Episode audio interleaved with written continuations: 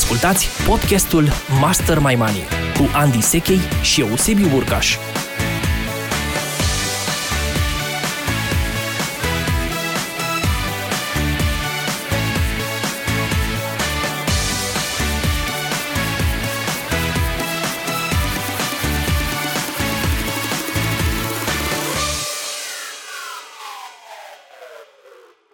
Salutare, dragii mei, sunt uh, Eusebiu Burca și astăzi, uh, împreună cu prietenul meu, Andy Sechei, vorbim despre o relație antagonică. Ne-am făcut un obicei din asta. Vorbim despre ce cumperi de fapt sau ce preferi să cumperi, uh, lucruri sau experiențe. Mm.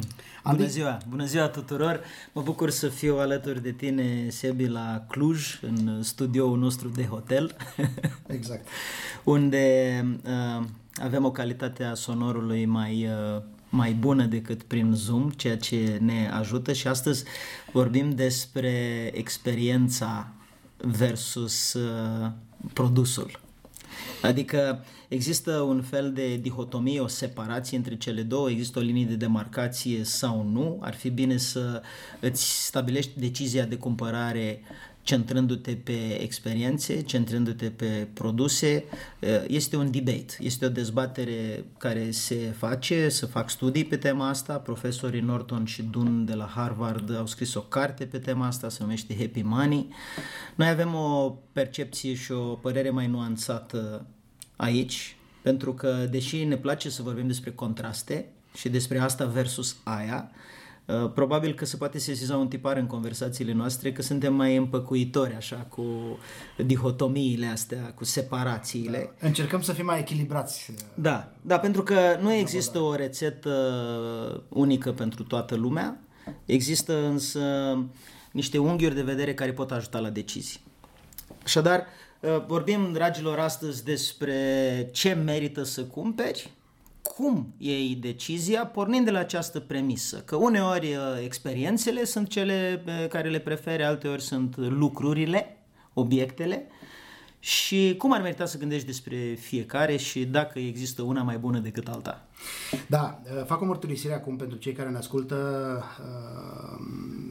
mult înainte de a începe educația financiară în România, meseria mea de bază este de consultant uh, de management. Uh, am consiliat uh, peste 100 și ceva de companii din România, medii și mari antreprenoriale în dezvoltarea lor strategică, în zona de marketing, în zona de poziționare de piață și așa mai departe și în special în zona de management.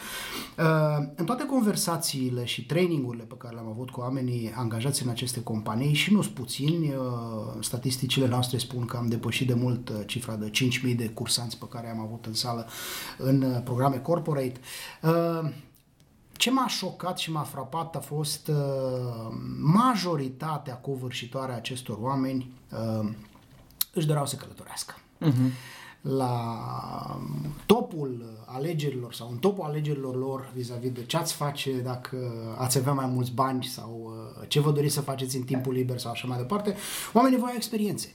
Voiau călătorii, voiau să vadă lumea, voiau să um, împărtășească um, lucrurile astea cu, cu cei dragi și cred că asta e unul din punctele de, de pornire în conversația noastră, putem începe de aici. Uh-huh. Uh, suntem într-adevăr căutători de experiențe și dacă da, din ce considerent și uh, cum punem în balanță, așa cum ai spus tu un pic mai devreme, experiențe versus, uh, versus lucruri. Sau dacă există, și asta cred că e o altă, o altă întrebare interesantă, dacă există lucruri care au experiențe incluse.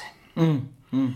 Pentru că, La pachet. Exact, pentru că unul dintre prietenii noștri comuni într-o dimineață bună m-a așteptat la aeroport în București și urcându-ne în uh, mașina lui Aston Martin, l-am întrebat, zic, bă, uh, tu simți ceva special de când ți-ai luat mașina asta, de când conduci mașina asta? Zice, mă, mașina asta mă face să zâmbesc dimineața. Mm-hmm. Da, da. Asta e un, un exemplu bun de experiență la pachet. Și cred că, cred că într-adevăr sunt lucruri care, așa cum spui tu, și nu neapărat cred că doar lucrurile foarte costisitoare de gen uh, mașini peste 100 de mii de euro sau alte lucruri de genul ăsta uh-huh. conțin uh, o experiență la pachet. Sepi, ți-aș propune să ducem discuția asta uh, de la ideea de polaritate sau spectru un pic mai în profunzime. Deci dacă tragem o linie orizontală și uh-huh. avem într-o parte experiențe și în cealaltă parte lucruri, lucruri? Da? Uh, mai putem să tragem două linii oblice, să formăm un triunghi cu vârful în jos uh-huh. și jos, uh, în vârful de jos al triunghiului, să punem noțiunea de nevoi și valori. Excelent. Nevoi și valori. Pentru că mie mi se pare că ăsta este numitorul comun și spun asta apropo de observația ta din sălile de curs și consultanță. Eu fac uh, în bootcampurile de mindset pe care le avem, Self-Mastery Bootcamp, uh, Money Masterclass, bootcamp în care ești și tu invitat, uh, am ocazia să lucrez individual cu câțiva dintre participanți. Uh, există un fel de posibilitate de a lucra unul la unul și invariabil am constatat că uh, dialogul se duce aici, se duce la uh, ierarhia de valori și la felul în care oamenii își satisfac nevoile. Și de ce e important lucrul ăsta? E important pentru că, iarăși din experiența mea, majoritatea oamenilor care să apucă să investească în propria persoană, să se dezvolte, să citească și așa mai departe, ajung la un punct de breakthrough, la un punct de pârghie în care saltă la nivelul următor și acel punct este clarificarea valorilor personale. Pentru că uh, s-ar putea ca această dihotomie uh, experiențe versus uh, lucruri să fie un pic cam superficială. Uh, Cu siguranță deși, este. deși studii, să fac studii la Harvard pe tema asta, eu cred că mai sănătos sau mai bine este să mergem în profunzime și să spunem, stai un pic, tu când faci o achiziție îți satisfaci valorile? Pentru că am să-ți dau un exemplu personal. Maica mea are în mod evident ca valoare principală siguranța. Dacă maica mea are această valoare și pentru ea satisfacerea valorii siguranță înseamnă comportamentul de a depozita 10 kg de făină în debaracă să fie pentru situații de, vezi doamne, criză și asta este mindset-ul din care ea operează, atunci faptul că deține 10 kg de făină de un anumit tip pe care și-l dorește ea ca să plămădească, nu este doar un obiect. Nu este doar un lucru. Este un, uh, un lucru la pachet cu o experiență, pentru că acea făină înseamnă o tartă, acea tartă mâncată de către mine și ceilalți membri ai familiei înseamnă o experiență de dăruire, uh-huh. care augmentează uh, întreaga nevoie. Și, uh, uh, practic, noțiunea asta de valori și nevoi poate merită calificată un pic mai bine. Nevoile sunt de obicei trebuințe de bază care trebuie satisfăcute. Corect. Valorile sunt dorințe aspiraționale care tindem să le satisfacem după ce ne-am satisfăcut nevoile. Da? Deci, oamenii vor sacrifica valorile pentru nevoi. Să, să fie clar uh, asta. Dacă ție ți este foame, o să-l sari, sete, o să-l sari sau... pe Vivaldi, chiar exact. dacă Vivaldi e un nice to have, cum zice englezul, pentru că îți satisface ție valoarea anumită preferință pentru arte auditive. Și atunci, ce cred că merită să înțelegem este că atunci când luăm uh, niște decizii de achiziție, o întrebare mai bună decât experiențe sau lucruri este dacă satisfac niște criterii intrinseci sau extrinseci. Cu alte cuvinte, dacă îți satisfac valorile tale sau satisfac niște valori societale um, sau ale grupului în care sau ale grupului în momentul care, ăsta activezi. Da, și care sunt hrănite prin mass media și care sunt pervertite de interese de marketing sau de vânzare sau mai știu eu ce. Iar acum dacă am luat-o pe maică mea ca exemplu, mai dau un exemplu. Uh, vede ea pe un site pe internet nu știu ce medicament cu 17 testimoniale, fie vorba între noi mai mult sau mai puțin adevărate, exact. despre ce minuni face respectivul medicament și și-l dorește. Da? Uh, și trebuie să duc muncă de lămurire cu ea vis-a-vis de cât de valid este sau bine sau sănătos este să cumpere respectivul medicament. medicament.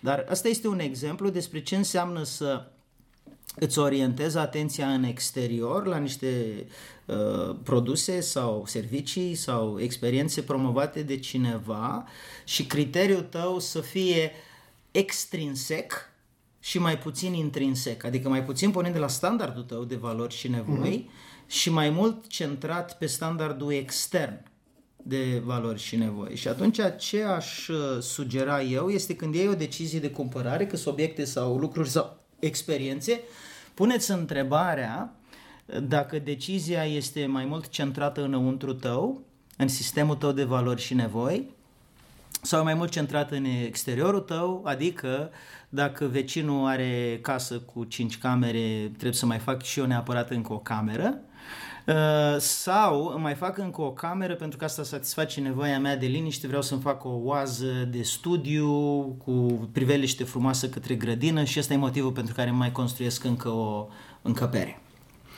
Uh, nu mă pot uh, abține și la construcția pe care ai făcut-o tu un pic mai devreme, unând cele două puncte și făcând un triunghi cu, cu vârful în jos. Uh, facem un romb. Uh, facem un romb acum și punem uh, Așa a ieșit. Uh-huh. E, e locul care a rămas liber acolo deasupra liniei. Eu aș pune un punct care se numește obiective. Uh-huh. Pentru că, așa cum uh, am uh, studiat împreună conversa- uh, pregătirea acestei conversații era legată de și dacă alegerea n-ar fi între uh, lucruri versus uh, experiențe și am luat în conversație o altă experiență care spune ok, nu cheltuiesc deloc. Uh-huh. Pentru că am o sumă de bani și mă gândesc că de fapt obiectivele mele în momentul ăsta... Sunt mai bine servite. Exact, sunt mai bine servite dacă nu cheltuiesc banii ăștia, cei 1000 de euro sau 1000 de dolari sau așa mai departe și îi proiectez undeva în viitor într-o investiție care ulterior îmi vor asigura confort, îmi vor uh-huh. asigura, uh, de ce nu siguranță sau uh-huh. alte nevoi, de fapt, hrănite prin obiectivele pe care mi le-am setat. Nu vreau să sune neapărat filozofică abordarea asta, dar cred că de data asta am închis uh, cercul Uh, punând cele două extreme cu lucruri versus uh, experiențe, uh, ancorate foarte puternic în sol prin valorile pe care uh-huh. fiecare dintre noi natural uh, le avem, chiar dacă mulți dintre, dintre semenii noștri nu le cunosc sau nu și-au făcut vreodată o radiografie a valorilor lor și a nevoilor lor punctuale. Uh, și punând deasupra, dacă vrei, obiectivele aspiraționale pe care da, da, mi se pare super adausul ăsta, excelent, Sebi. Mi se pare că e extrem de valoros pentru că dă un potențial algoritm de luare a deciziei. Și algoritmul probabil ar trebui să pornească de sus, din vârful rombului, ce-mi doresc eu cu adevărat, dar nu mâine dimineață, ci pe termen lung pentru mine. Ce-mi doresc uh, ca obiective, cum îmi place mie să spun, obiective de devenire. Uh-huh. Și aici e o distinție interesantă care poate merită făcută. Eu consider că obiectivele de devenire sunt uh, diferite de obiectivele de obținere.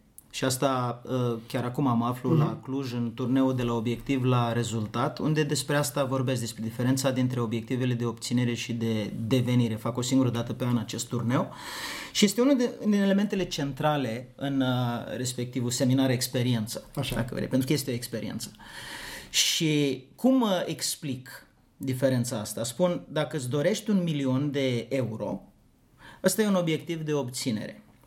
Dacă îți dorești milionul de euro doar ca să obții milionul de euro, rămâne de obținere. Dar dacă îți dorești milionul de euro ca să devii genul de persoană capabilă să gestioneze milionul de euro, atunci un obiectiv de devenire. Sau pentru că vrei să construiești uh, un adăpost pentru săraci sau uh, copii orfani sau așa mai departe. Da, ăla poate fi un obiectiv de contribuție, uh-huh. adică scopul tău este să ai impact social, să ajuți oamenii, dar obiectivul de devenire spune ce tip de om devii tu prin acest proces de dobândire a obiectivului.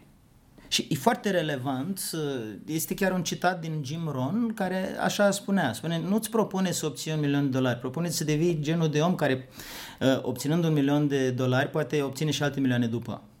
Poate să Se le poate gestiona eficient. Da.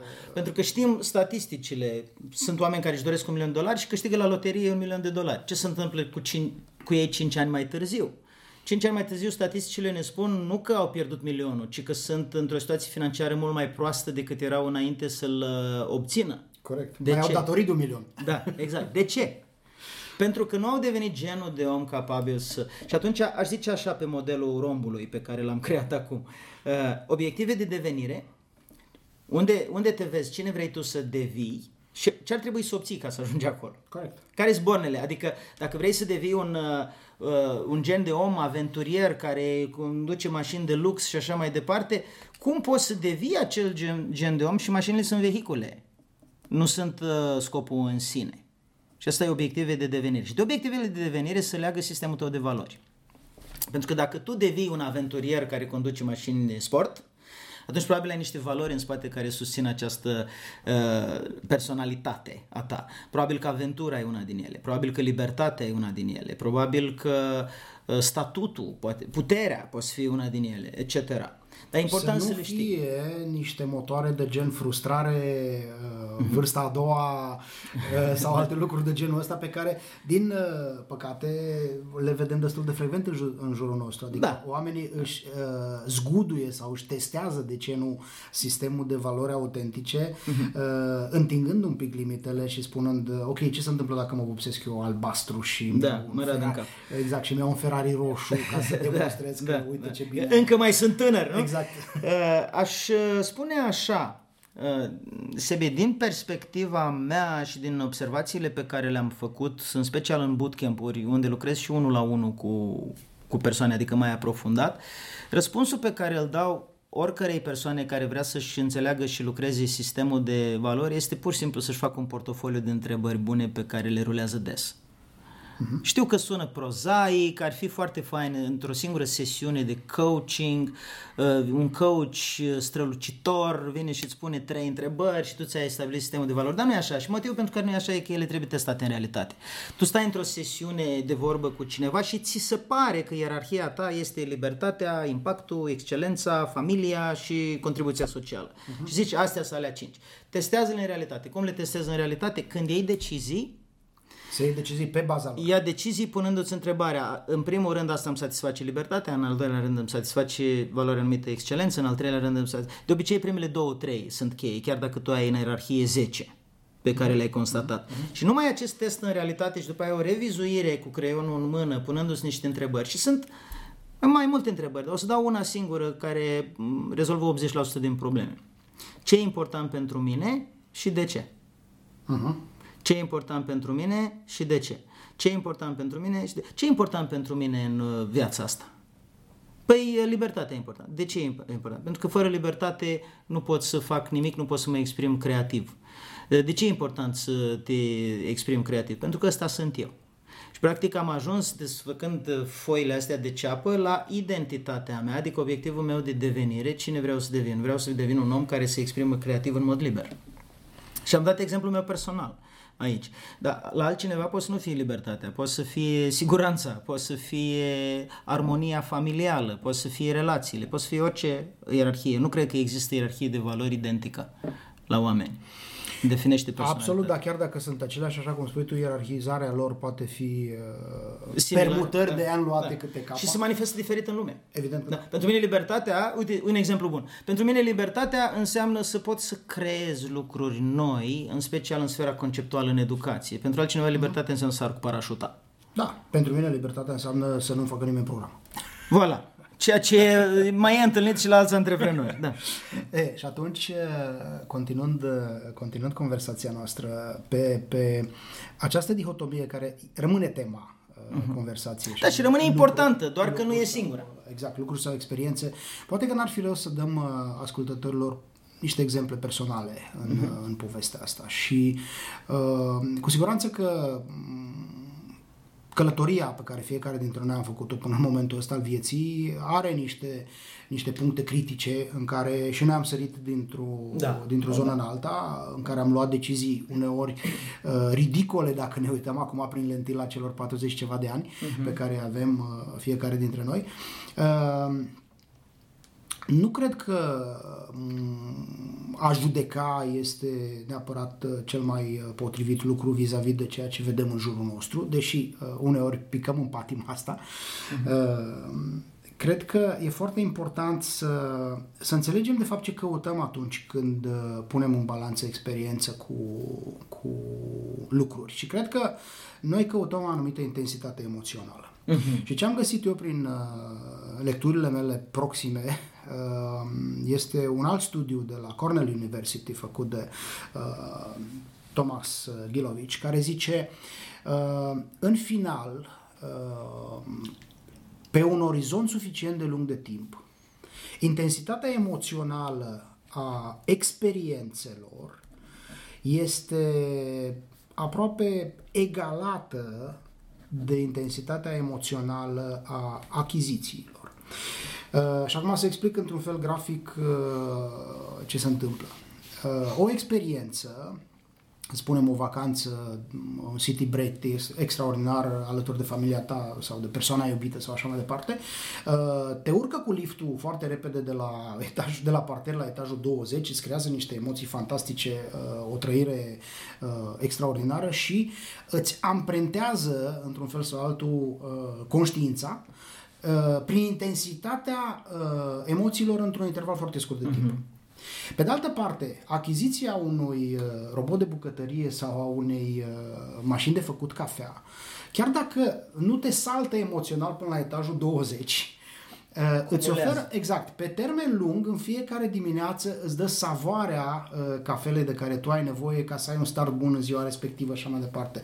Pe termen lung, pe un orizont de un an, doi, trei, uh, s-ar putea să egaleze, dacă vrei, sau poate chiar să depășească uh, cumulul de, de uh, bunăstare pe care tu o obții prin decizia uh-huh. pe mhm. care ai luat-o cumpărându-ți o cafetieră. Yeah. Înțelegi? Aș avea un uh, unghi de vedere care pare uh, contra la ce spui, dar e mai curând complementar dacă le explic. Și unghiul meu de vedere e următorul. Ă, dacă cumperi o experiență fără să orchestrezi experiența de cumpărare, cred că e foarte adevărat ce spune studiul Cornell. Dacă însă mergem pe cartea Happy Money a lui Norton și Dunn, uh-huh. ei dau acolo niște augmentări ale cumpărării de experiență, niște amplificări, niște, da. niște amplificări ale acestei uh, cumpărări și uh, în esență sunt uh, două.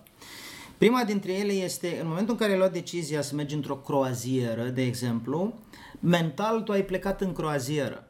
Ai luat decizia, de exemplu, eu o să plec în Australia în aprilie, um, într-o, într-o astfel de, de excursie. Și din momentul în care am luat biletele, anticiparea faptului că voi pleca împreună cu familia mă încarcă pozitiv chiar înainte să fi trăit respectiva experiență, știi?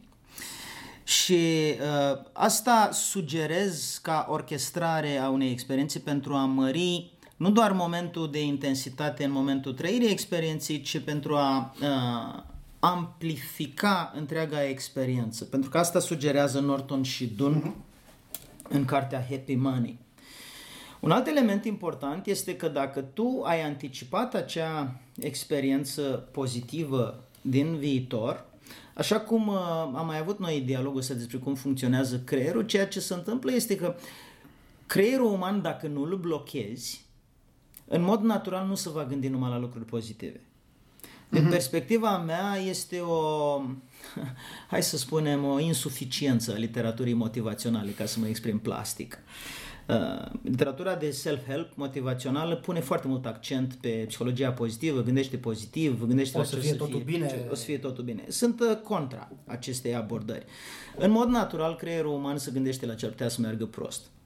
Secretul este să nu te gândești exclusiv la ce ar putea să meargă prost și de asemenea să nu te gândești mai întâi la ce ar putea să meargă prost. Cu alte cuvinte, ce faci este să spui, vreau să mă duc în Australia, vreau să învăț să călăresc, vreau să mă duc în croazieră, vreau să... Ok, asta îmi doresc, acolo mă văd. Bun. Cum ajung acolo va fi cu bune și cu rele. Cum? Nu se poate fi numai cu bune. Că dacă ar fi numai cu bune și ar fi extrem de simplu, n-am mai avea discuția. N-ar mai fi obiectiv. N-ar mai merita uh, energie mentală consumată în acea direcție. Și atunci, Lasă-ți creierul să gândească și la ce o să fie bine și la ce o să fie potențial nepotrivit, dar mai întâi gândește-te la ce o să, ce-ți dorești, ce-ți dorești mm-hmm. să obții. Și după aia lasă-ți creierul liber să producă scenarii. Când creierul tău vine cu scenarii negative, contracarează-le cu planuri. Uh-huh. Și practic asta se numește tehnic în psihologie intenție de implementare. Practic ce faci? Zici așa, o să mă duc în acea excursie. De obicei, în acea perioadă a anului, în excursia pe care mi-am promovat-o, programat-o peste șase luni, este cald și frumos și bine. Dar sunt ani în care în săptămâna respectivă e înnorat, tunete și fulgere. Ok. Și dacă știu asta, zic, și ce o să fac în situația aia? Și răspunsul pe care soția mea și cu mine l-am dat este, ok, ne place scuba diving, dacă nu o să stăm la plajă, o să facem scuba.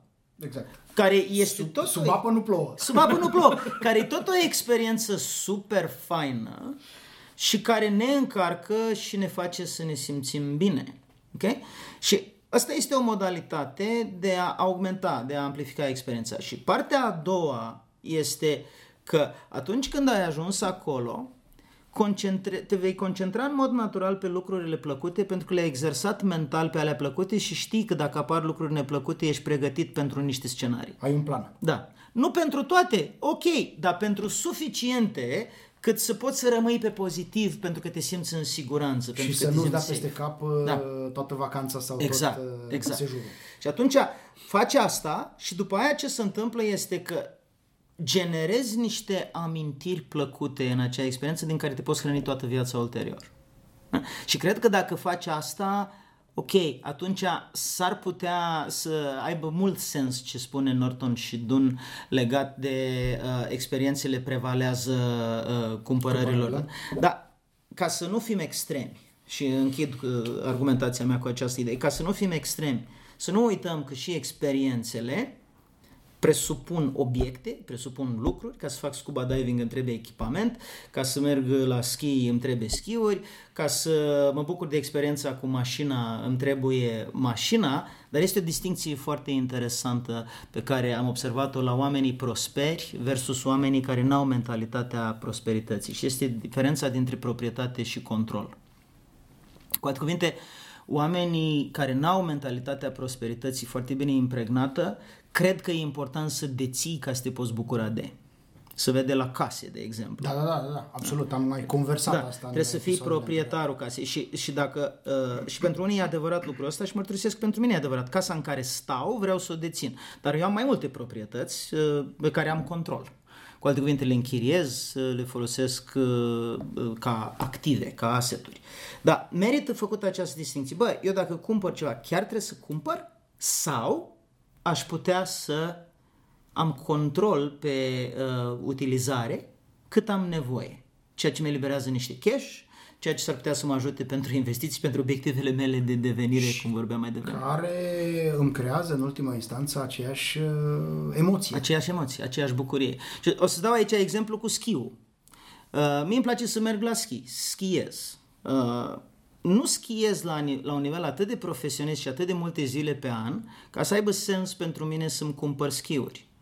Și îți spun asta pentru că am prieteni care au schiuri și care nu schiază mai bine ca mine. Am înțeles. Știi?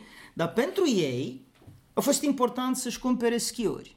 Și aici intervine, cred că, acea uh, întrebare despre valori intrinseci sau extrinseci. Dacă ți-ai cumpărat schiurile pentru că de fiecare dată când le lustruiești te, te simți bine, pentru că de fiecare dată când le cureți, când le pregătești, când le pui pe porbagajul deasupra mașinii, ai un sentiment extrem de plăcut, atunci super! Ia-ți schiuri, du-le cu ele. Pe... Eu nu, nu înțeleg, dar faptul că eu nu înțeleg nu e egal cu faptul că nu e, n-ai luat o decizie foarte... Și că nu sunt de acord cu tine. Foarte bună, da? Știi că we agree to di- disagree. Dar dacă ți-ai luat schiuri numai pentru că prietenul tău și-a luat Are și schiuri, el schiuri. Și trebuie Mai să faci gând- concurs cu el că uite Da. ce Salomon frumos are sau ce Exact. Volkel și-a luat sau da, așa mai da. departe. Uh, mai, mai gândește-te un pic dacă chiar, uh, dacă chiar asta îți aduce satisfacția uh, pe care ți-o dorești uh, pe termen lung. Da, uh, foarte faină uh, explicitarea ta cu exemple practice, uh, apropo de povestea asta. Aș mai uh, puncta un lucru foarte interesant apropo de de ce uneori avem, uh, dacă vrei, senzația că experiențele sunt mai puternice decât uh, lucrurile. Pentru că, uh, spune uh, Thomas în, în studiul pe care l-am uh, citat un pic mai devreme, uh, Încărcătoarea emoțională e mult mai puternică pentru că de obicei experiențele le, uh, În relații. le împărtășim cu oameni, le da. facem împreună cu colegi, cu prieteni, cu uh, cei dragi sau așa mai departe și atunci doza de uh, entuziasm, să zic așa, și de bucurie și de satisfacție pe care E o avem mărită. este mult uh, amplificată de prezența celorlalte persoane din jurul Și nostru. putem vorbi ulterior cu ei, cu prietenii noștri, despre cum a fost. Exact. Adică se, se expandează în timp. Absolut. Apropo de cele trei momente de care tu vorbeai de uh, pre-experiență, momentul experienței și post-experiență. Și post-experiență. Uh, și da. cum, de fapt, aceste uh, momente uh, temporale uh-huh. îți uh, cresc, dacă vrei, Da, da, și- calitatea uh, Și experienței. mai am o nuanță aici, Sebi, l-am auzit pe John Maxwell spunând de exemplu ăsta și mi-a plăcut foarte mult. De Când tu te afli în experiență, să zicem că trei zile la munte sau într-un city break sau mai știu eu ce, și ești cu prietenii și trăiești acea experiență.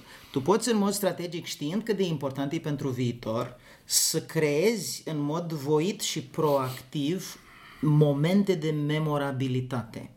Da?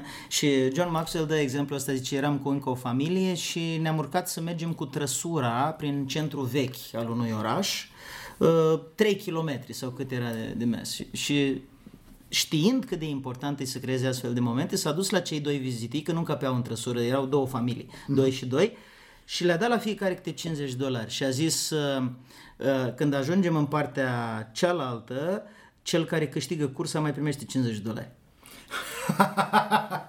Știi? Excelent. Și a devenit, a devenit acea, acea călătorie care să, fie, Da, să aparent fim destul serioși. de banală. E destul de banal.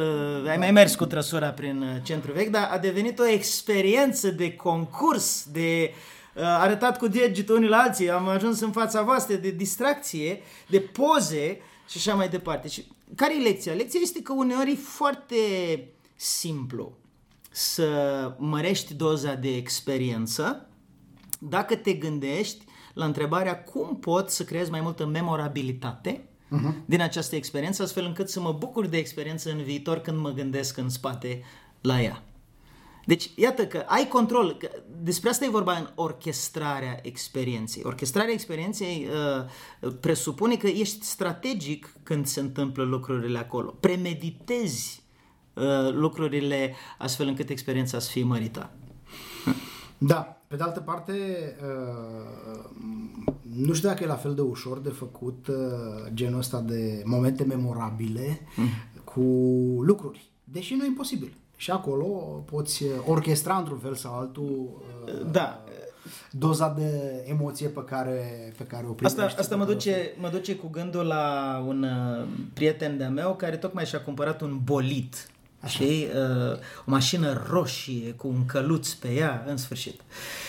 Uh, acel uh, bolid, uh, mărturisesc, uh, e o mașină foarte arătoasă, arată extraordinar de bine. Nu mi-aș fi cumpărat în viața mea acea mașină, uh, din, din perspectiva faptului că nu îi văd uh, niciun fel de utilitate, iar beneficiul pe care eu l-aș simți prin faptul că aud cum huruie motorul, uh, nu mă încarcă în mod deosebit și spun asta în cunoștință de cauză, pentru că la un moment dat m-am dus cu un prieten în Austria și vreo trei zile ne-am dat cu cele mai scumpe mașini uh, din lume pe diverse circuite ca să văd cum e experiența.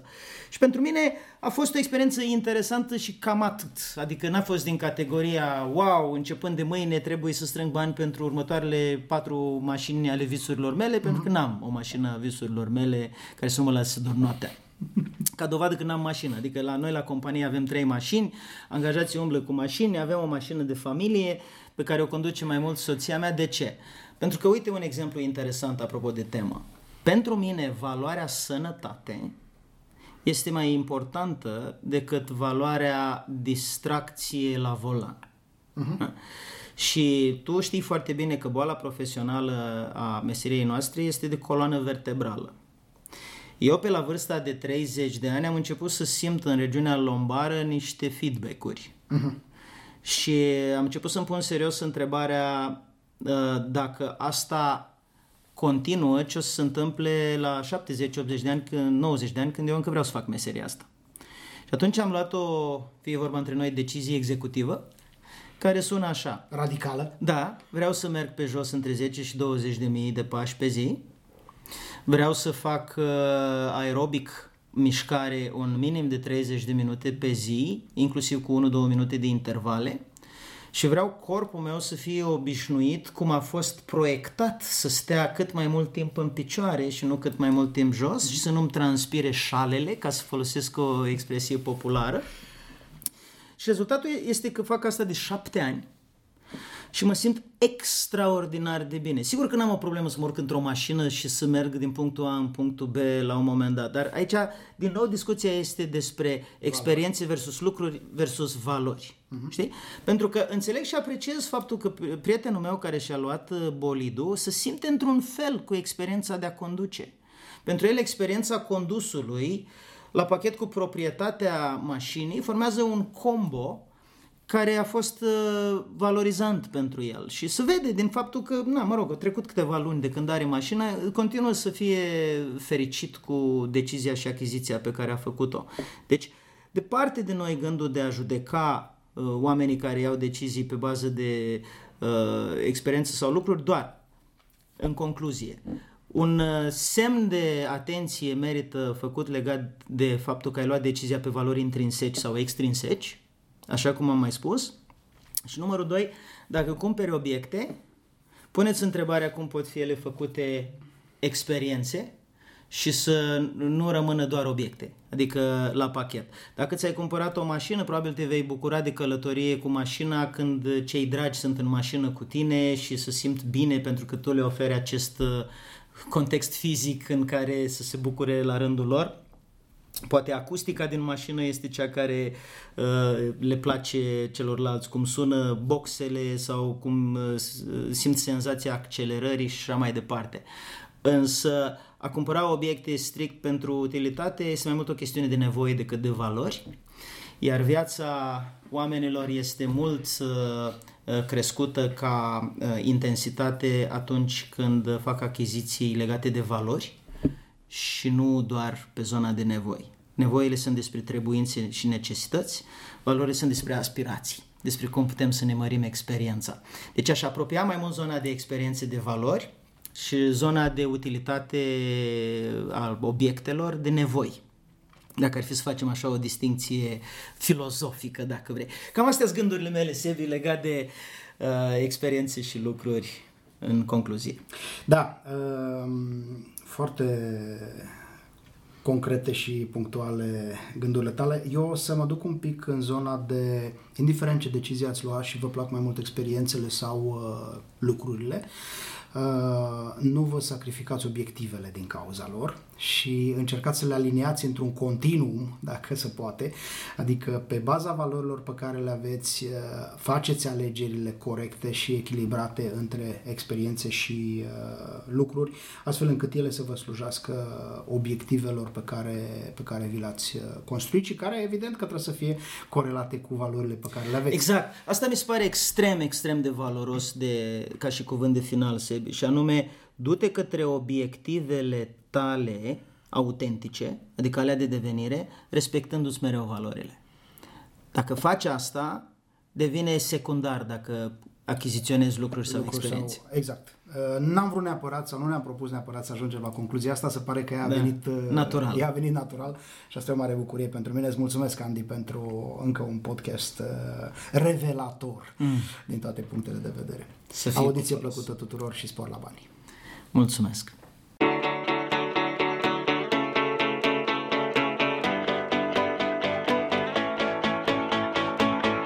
Ați ascultat podcastul Master My Money cu Andy Sechei și Eusebiu Burcaș.